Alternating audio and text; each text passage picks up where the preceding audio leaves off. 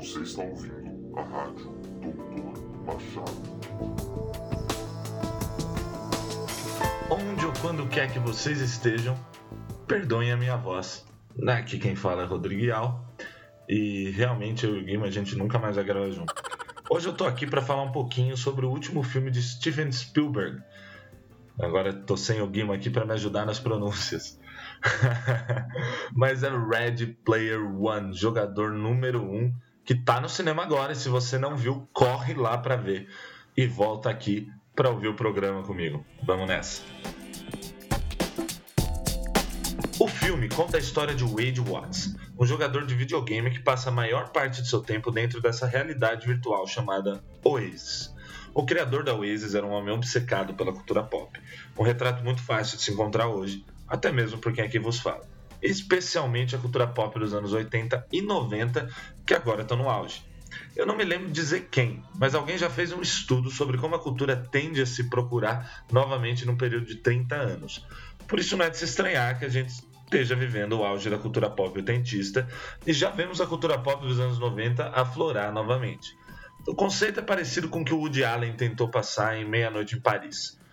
Uma prova palpável disso são as séries da Netflix Stranger Things e Everything Sucks. Voltando ao filme, a Waze é recheada de referência aos seus filmes e games favoritos, e isso é uma das atrações do filme. Se essa for a maior atração do filme para você, é uma pena.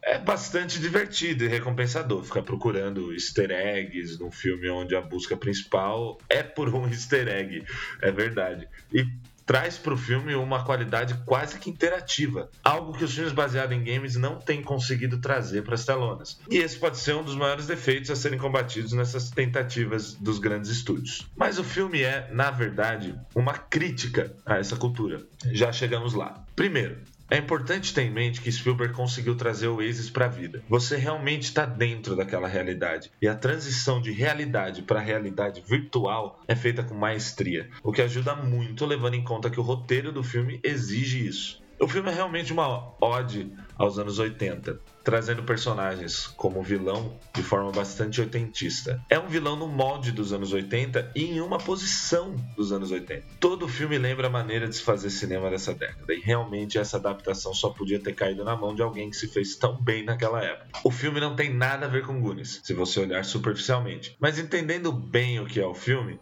é uma caça ao tesouro. E é divertida. O filme é divertido. A caça aos easter eggs é divertida. Ei, lembra disso? Lembra dessa coisa que você gosta? Daquela época onde as coisas não eram tão complicadas? Nostalgia é a palavra-chave para a diversão desse filme, e mesmo que você não consiga reconhecer todas as diferenças, já que comparando com videogames, tem umas no Easy, como Iluminado, Alien e De Volta ao Futuro, umas no nível Medium, como o Goro do Mortal Kombat ou Spawn, e outras no nível Hard, como os Battletoads ou a Holy Hand Grenade, que é bastante disseminada, mas poucos sabem que origina de Monty Python. E o filme funciona nesse ponto. Agora, o que realmente me chama a atenção é quando o Wade diz que o mundo deixou de tentar resolver os seus problemas e só tenta passar por eles. E isso é muito bem exemplificado quando estamos vendo que as pessoas vivem no futuro com uma tecnologia inacreditável, mas eles também estão vivendo no passado. É por isso que a nostalgia não está fora de lugar no filme. E eu vou aproveitar a ausência do Guima para dizer que, em questão de aventura, ninguém move a câmera melhor que o Spielberg. O talento desse cara em nível técnico é inegável, você gostando dos filmes dele ou não. Se é para achar algum defeito, eu não acho que o Ty Sheridan é um bom ator. Talvez tenha muita aquela imagem de paladino que ele passa com o Ciclope nesses filmes do X-Men. Ele é um ótimo Ciclope, porque o Ciclope é essa pessoa sem sal. Sei lá, a questão talvez não seja ele ser um mau ator, mas falta algum tipo de carisma que esse filme, ou esse tipo de filme, exige do protagonista.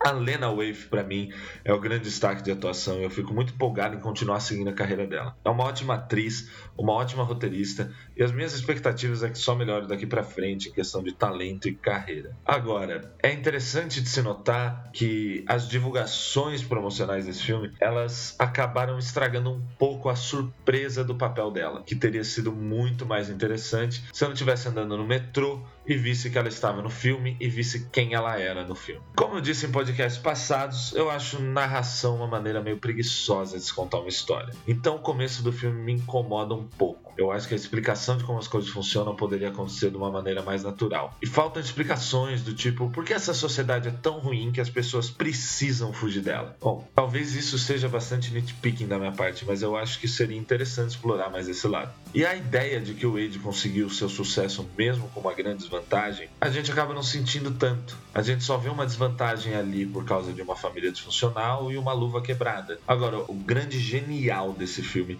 vem no encontro de Wade com o criador da Waze. Nessa conversa tudo fica mais claro e a mensagem que as pessoas precisam sair dessa realidade virtual e olhar para sua volta fica bem clara. Hoje a gente vive num mundo onde o cinema mainstream se tornou, em sua maior parte, fantasia e fantasia de super-heróis, enquanto as outras coisas que chegam até nós são nitidamente falando do passado ou do futuro. Me diz, que filme você está ansioso para ver esse ano que se passa em 2018 e em uma realidade sem fantasia ou aparatos de ficção científica? Bom, eu acho que essa é a mensagem do filme que chega logo depois de você ficar feliz por ter reconhecido Sonic ou a Chun-Li. Sem jazz essa semana, a recomendação é vá ver Jogador Número 1, que faz anos que você não vê esse Spielberg. E eu esqueci de falar do Simon Pegg. Gente, eu adoro Simon Pegg e ele tá nesse filme, num papel incrível, funciona muito bem, como eu gosto do Simon Pegg. Bom, é isso aí, galera. Muito obrigado pela companhia e a gente se vê semana que vem. Não esqueça de deixar seu feedback aqui pra gente, não esqueça de apresentar o Dr. Machado pros seus amigos e é isso aí. Até semana que vem.